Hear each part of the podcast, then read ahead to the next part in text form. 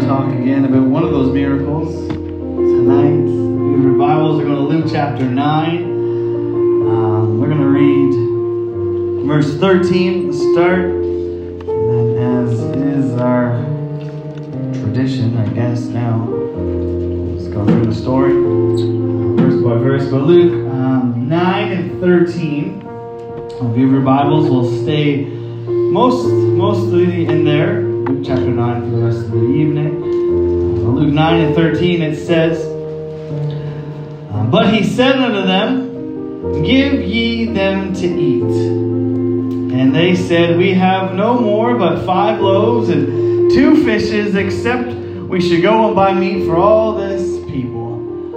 So, my spectacular title this evening is You Feed Them. Let's just pray again before we get into this. Um, I know this is a story most of us know. We've heard it. We went to Sunday school several times, but um, hopefully we'll maybe get something new out of it tonight. But let's just pray um, again. Jesus, hallelujah. You are great, God. You do miracles so great. There is no one like you, Jesus. I pray tonight, God, that you would speak to us through your word and this, this story and this miracle that you did. I pray in Jesus' name, God, you would just speak to our hearts tonight, God. I pray, call us, draw us closer to you. Let your will be done. I pray in Jesus' name. God, we give you all the praise, all the glory. You are worthy. In Jesus' name, amen.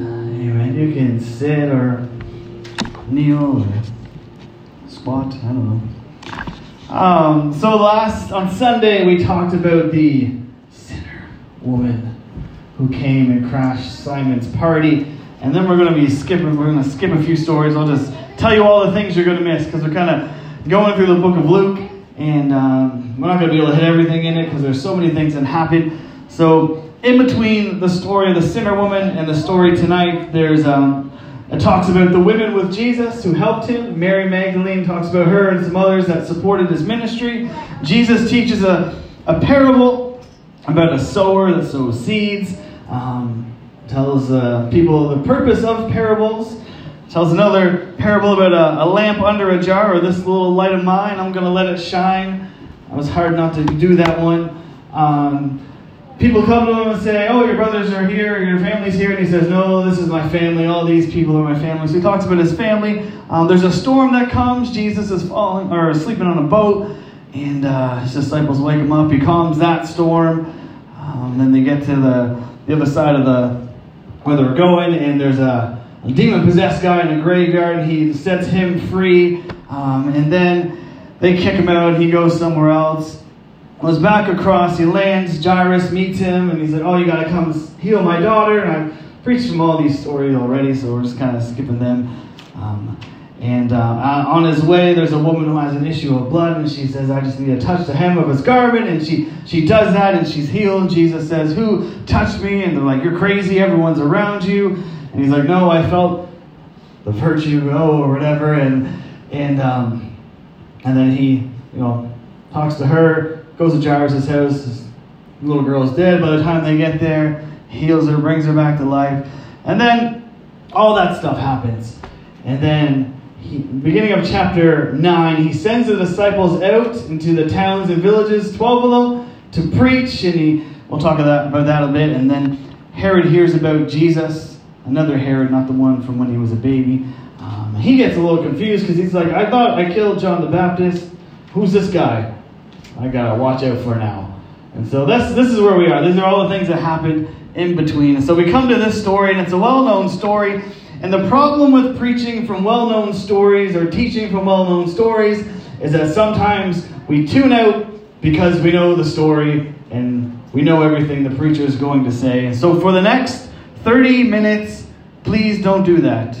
Or try not to do that, okay? Just give me the benefit of the doubt. So Jesus has been up to now, he's been traveling around, he's been healing people, he's been teaching, he's been doing some incredible things. He's calmed a storm, uh, he's raised two people from the dead so far, he's cast out devils here and there, he's taught some revolutionary things.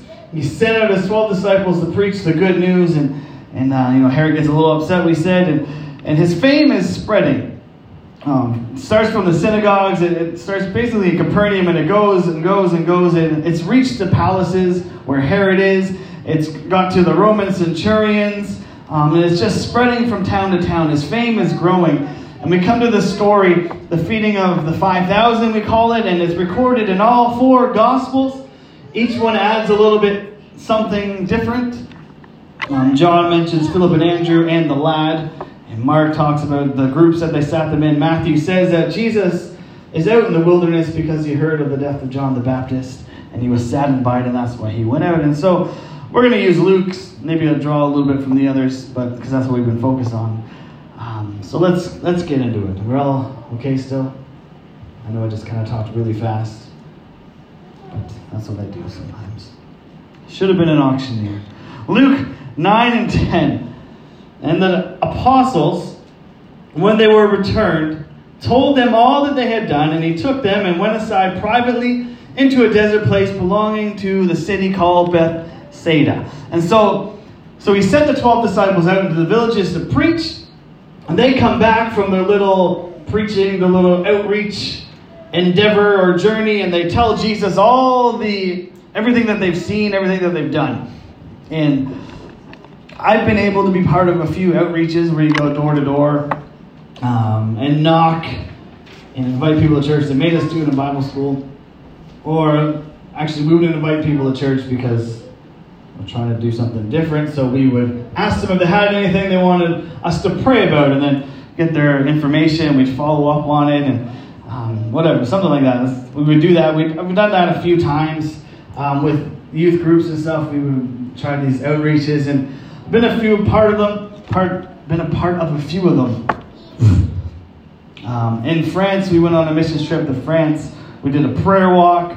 Um, that was probably my favorite because it was just completely different and new. And, and uh, we heard all these things about the city and we saw all these cool things. And, and, um, and there's this moment when everyone gets back from this. We did this uh, a couple summers ago. We sent all the girls were here and we sent them out um, to do a prayer walk. And there's something when you come back um, there's, there's, this moment whenever everyone comes back and they're all excited. They're like, oh man, guess what we saw? And everyone's talking over everyone else and they're telling stories. And like, guess what happened? We you know we prayed with this guy, this incredible thing happened, or we met this weirdo.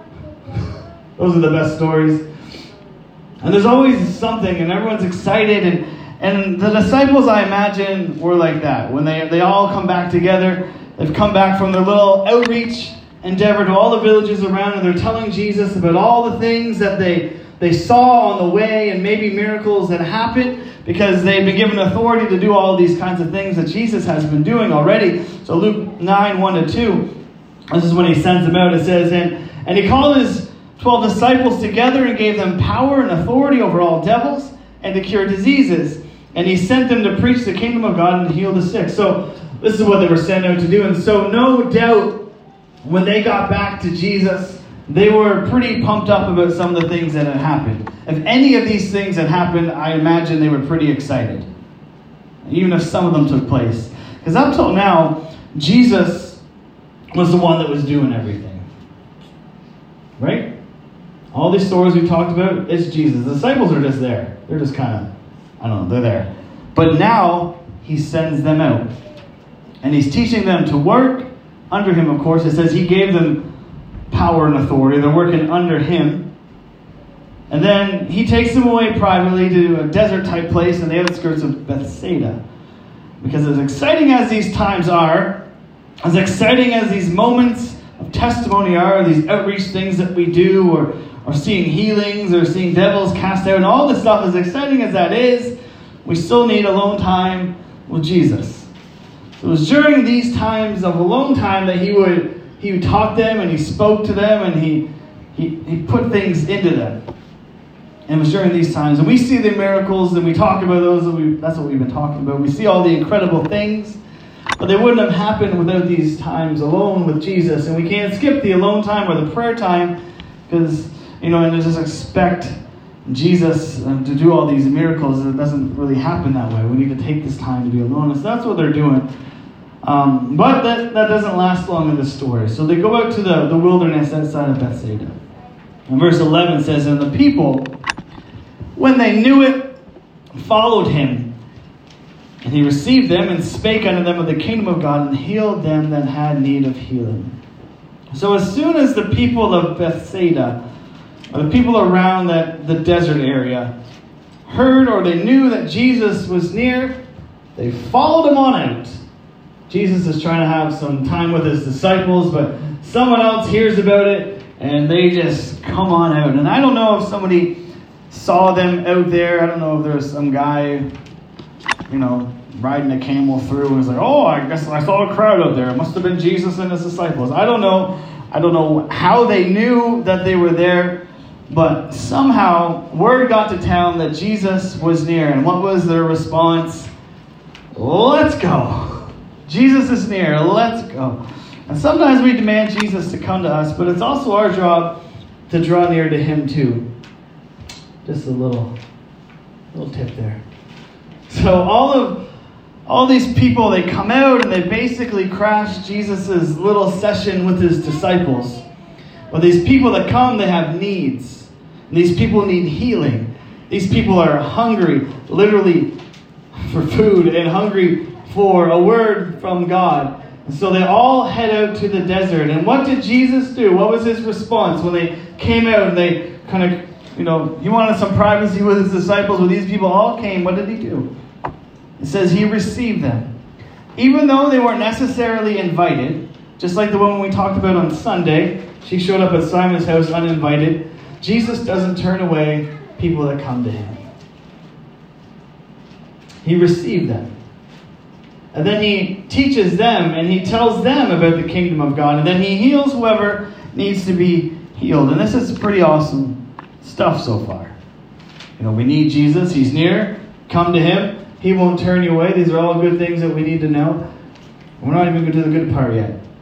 But these stories, there's so much stuff in them. I know we hear them over and over and over. There's so many lessons we can get from them. Verse 12 it says, And when the day began to wear away, then came the twelve, there's his disciples, and said unto him, Send the multitude away, that they may go into the towns and country round about and lodge and get victuals. For we are here in a desert place. Send them out, let them get some victuals. It starts to get late, and time passes, and the day is ending, as days often do. And his wise disciples say to Jesus, they say, Hey, send these people away. Let them go. You got to dismiss them soon. Let them go to the nearest towns and villages so they can find a place to stay and get something to eat. We are in a desert. They're not wrong, right? Honestly, they're not wrong. It was dark. It was getting dark. Um, the day was ending. It was. You don't want to be out in the desert at night. It's cold. It's one thing. It's not safe. It's another. They didn't have enough to feed everyone. It's another problem. They didn't have a place for everyone to stay. They were worried about what would happen to these people. Because you remember we talked before about how it wasn't safe to travel at night. They were worried about these people getting home safely and about these people getting something to eat. And I mean, how would it look to everyone, all, you know, all the people that are out against Jesus now, the Pharisees and all those guys? How would it look to all the, those people if, say, Jesus had everyone out in the desert and then he let them go hungry in the dark and something happened to them? Right? I was robbed. Well, why were you out so late? Listening to Jesus. It's his fault. He wouldn't stop talking. But that wouldn't look good. Right? So they're worried about their physical needs. They're worried about these people.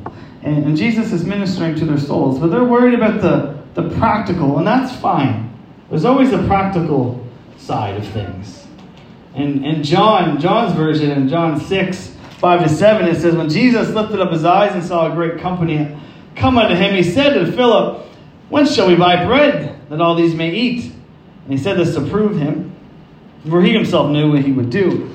And Philip answered him, 200 pennyworth of bread isn't sufficient for them, and that every one of them may have, um, may take a little.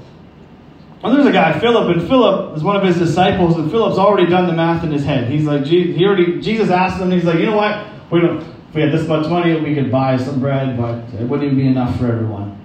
Like Philip's already working it in his head. He's very practical. He's ahead of the game, and the practical will always be among us. They keep us balanced. Some of us float on dreams and ideas, and others deal in facts and logic, and that's okay. We need both of us to make this work. We're all different. Jesus called Philip, and Jesus called Peter. They were both disciples. They were both called. They're both anointed. They're both used. But Philip's head is where most of the disciples' head is at in this story. Um, Jesus has just sent them out. They've just started doing things on their own, if you will. Up till now, it's been a lot of Jesus did this, Jesus did that, and the disciples were just kind of there. And now things in this story they start to shift. And he sent the disciples out alone at the beginning of this chapter without him to preach, to heal, to pray, to do all these things. And he's starting to use the disciples now. And now we have this crowd of 5,000 plus people gathered, and the disciples try to show some sort of initiative, try to take some sort of initiative. And they're like, Jesus, you're going to have to send these guys home. There's too many people to take care of. Philip knows how much money it's going to take to feed them all, right? They're trying to show them, like, you know, we've we've got this figured out. You gotta you gotta do something here because this isn't going to work. And they're they're starting to try to deal with things on their own. There's not a lot from the disciples up till now. They're starting to grow, they're starting to bloom or blossom into their own ministry. And you start to see their personalities come out and stuff. And we can say things like, oh, you know, where is their faith? Or whatever. You know, the kind of things we say about biblical characters as if they weren't real people. And we're so much smarter than they are, you know. But I think as far as they were concerned, they were trying to do the right thing. Their heart's in the right place. They're concerned for the people. They're concerned for their health, their safety. And they're not suggesting this because they just want to get rid of them. You know, so they can have Jesus to themselves again. They're not doing that. They're, they're really genuinely concerned about these people. They're suggesting this with the right motives, but Jesus is teaching them something. As I read through this story again, for the umpteenth dozen time. I don't even know what that means. I looked it up, it doesn't mean anything. My mother used to say it. Umpteenth dozen time. I noticed something different, I want to share that with you. But there's a shift that's happening here with the disciples and Jesus. After, after all, we know that Jesus will soon be crucified and, and, and die and be buried and, and rise again and then ascend to heaven. And, send the Holy Ghost back and all of that. And Jesus knows this is going to happen, but the disciples, they don't. And his plan isn't just for them to sit back and watch him for three years and then hope that they can take over whenever he's gone. Um, have you ever started a new job? In the first week or two, the most important person in that place is your trainer. Whoever they are, whatever your job is, the trainer is the most important person there. They will show you how to do that job, how things work, they'll show you what to do, how to do it, they may even show you how not to do it, um, how to be the most effective. Some of them will show you how to cut corners. no. But the best trainers are the ones who show you and then let you do it. Some will say, oh, just watch me, and then they do it really fast, and then, okay, see, that's how that's done. Now we'll do the next thing. And then they just do it, and you're like, I don't know what is going on here. Right? Has that ever happened to anyone? It's frustrating.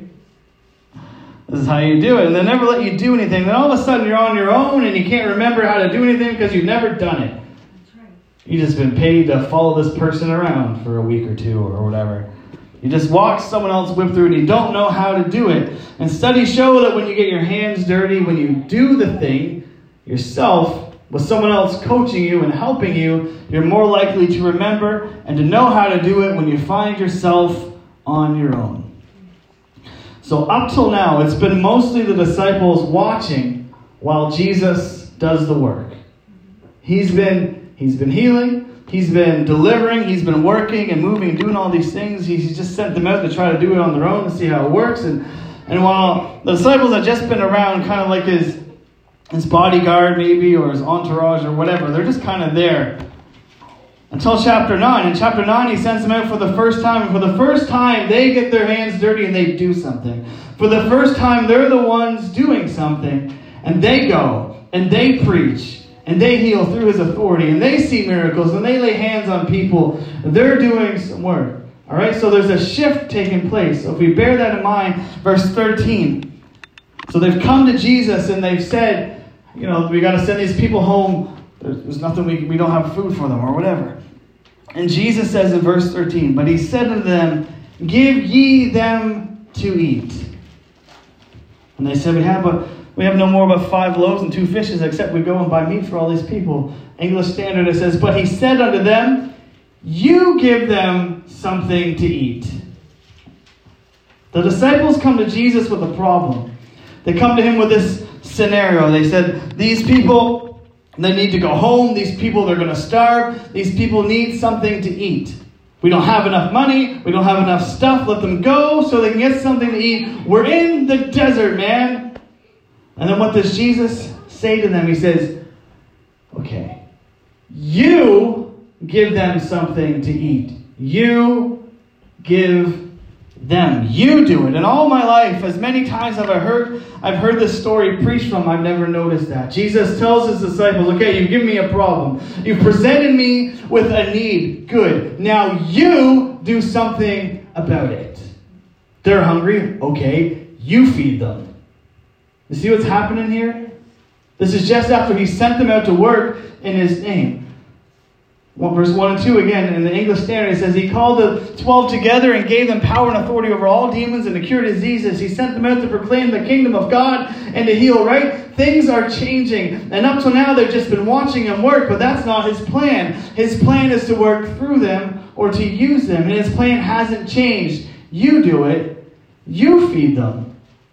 And it's still like this. And a lot of times we just hope Jesus will show up and do the work or the thing, and we, we pray for revival or whatever, and we hope that things will happen and the church will miraculously grow and people will just come off the streets and, and they can and they may, and sometimes that does happen, but that's not exactly how it's supposed to work.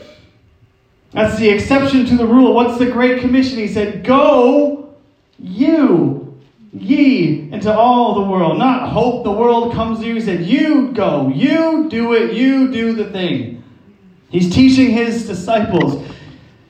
You speak the word, you lay hands on them, you say it, you preach it, you feed them, you do it. And if we want Jesus to work, if we want to see the miraculous, if you want to see healings and growth and all these things that we talk about and all these things we want to happen, it starts with you and me. I'm pointing me too. It starts with us. We need to be the ones that preach the gospel. We need to be the ones who pray. We need to be the ones who lay hands on them. We need to be the ones who feed them. We need to be the ones that do it, who step out, who take the step in faith. It starts with us and watch what happens. And he said, We have no more but five loaves and two fishes, except we should go and buy meat for all these people. They said, All we have are five loaves and two fish. And we know from the other versions that they got this from a little boy. But the disciples were the ones that went and found this boy. They did the work. They went and found some food. They did some work. Verse 14 to 16, it says, For there were about 5,000 men. And he said to his disciples, Make them sit down by fifties in a company. And, and they did so, and they made them all sit down. And he took the five loaves and the two fish, and looking up to heaven, he blessed them and brake, and gave to the disciples and set before the multitude. So he says to the disciples, Okay, I'll take your five loaves and two fish. You know, they've done it, they've got it, they brought it to him. He said, I'll take your five loaves and two fish. You need to take all these people, you need to sit them down in groups of 50. And so they go and they split them up and they corral them into groups and they get them all to sit down, which is not an easy thing to do. There's 12 of them, and there's 5,000 plus people. I don't know if you've ever tried to tell anybody else what to do that doesn't have any clue who you are. They won't listen. Can you imagine this massive crowd and these 12 guys? Hey, here are 50 of you. Oh, one, two, three, four. You guys over here. And like, yeah, right. What do you. Can't tell me what to do. You're not Jesus. right? No? There's probably some frustrations. We can't even get people to stay six feet apart. Can you imagine trying to get 5,000 people split up into groups and getting them to sit together? I don't want to. You're not the boss of me. I ain't doing it. It's a conspiracy. They're trying to control. Just joking. But like, can you? It's it just kind of glosses over it. But this wouldn't have been an easy thing for them to do. They put all this effort and they put all this work in. They do all this. They split them up. They get them sat down. They they do it. And then Jesus blesses the food and he gives it to the disciples. And again, the disciples are the ones that give it to the people. Verse 17. And they did eat and were all filled. And there was taken up fragments that remained to them 12 baskets. And everyone ate. Not even just ate, they were filled. They had eaten all day. They were hungry. And they were filled. There was 12 baskets left over. How do you get 12 baskets left over from five loaves? Two fish. I don't know. Jesus. Jesus did the miracle, but the disciples did the work. He does the miracle, but we do the work. And we've seen all through these stories, Jesus responds and Jesus works, but there's always some sort of step of faith. There's always something that is done by the person. The demon possessed guy in the synagogue, he cries out and Jesus responds. The guys um, with the, the paralyzed friend, they tore a hole in the roof and they let him down, and Jesus responded to that. The man with the withered hand, um, he stood up in the middle of the crowd and, and uh, he stretched out his hand and he was honest about what hand was withered. And, and the centurion, he sent people and he said, You don't even need to come. I'm not even worthy for you to come to my house. Just say the word and it'll happen. And Jesus responded to that. The widow with the dead son, Jesus said, Weep not. Then he healed or raised him up. And the sinner woman, she shows up and she presses through all of this stigma that everybody had put on her. And she weeps and she washes his feet and, and dries it dries them with his, her hair and anoints his feet and all kinds of things. We skip some stories but when Jesus calms the storm the disciples woke him up. When the demoniac um, and the Gadarenes came running to him. He cried out Jairus met him and led him to his house. The woman with the issue of blood touched the hem of his garment. And this disciple, this story, the disciples, they put in the work. They find the boy. They get the bread and fish. They split up the people and they feed them. There's always something that is done on behalf. of Someone else is doing something. Jesus, there's a need. The people are hungry. You feed them. You do it. And this is the point. This is the purpose of this whole message today. Jesus is still the same, he still works the same, and he wants to work through his disciples, through his church. And we're called the body of Christ for a reason, because we're the ones doing the actions. And too often we just kind of hang back and hope things work out or hope someone else does something, and that's more, or we have more wishful thinking maybe than we have faith, and that's a problem the disciples brought a need to Jesus, and he said, Okay, you feed them.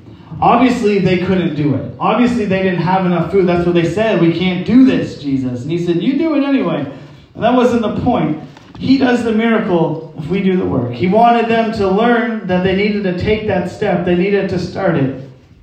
They needed to find a few loaves and, and fish. We come to Jesus with a need, and maybe his response is the same as it was to the disciples all those years ago. You feed them. You lay hands on them. You teach them a Bible study. You reach them. You witness to them. You preach the gospel. You pray for them. You feed them. And that's how this is going to work. It's a partnership. Obviously, you can't save a family member. Obviously, you can't give them the Holy Ghost. And obviously, you can't heal them. The disciples couldn't feed all those people on their own when they said, Well, we've got five loaves and two fish. And they did what they could. They split them up and they sat them down, and Jesus did the rest, but it happened because they did their part. You can't save someone. You can't heal someone. You can't do it at least by yourself, but you can lay hands on them. You can teach them a Bible study. You can reach for them. You can witness to them. You can preach the gospel. You can pray for them. And that's what Jesus is looking for. Jesus, here's a need. Okay, but what are you going to do about it? And when we take that step, that's when He backs it up. And that's when He comes in with the miracle. We do the work, we take the step, He comes in with the rest. When you teach that neighbor a Bible study, that's when he saves them. He'll save them. When you lay hands on that person, that's when he'll heal them. When you pray with that addict, that's when he will deliver them. You feed them. I'll provide the miracle, but you feed them. And so praying is important. We need to do that. But also important is taking that step and reaching out, praying for that person in person. Does that make sense? Growth comes when we do the work and let Him do the miracle. He's waiting for you to say, Well, I have five loaves and two fish. I don't know what you can do with this. But here it is. When we give Him what we have, He will do the rest. But we're going to have to do something, or it's not going to happen. He said, You feed them. And so let's let this be a challenge. What can I do? I want to see him work. I want to see the miraculous. I want to see the church grow. What do I need to do? How can I feed them? What do I have? What can I give to Jesus? Let's ask ourselves these questions. What, what can I do?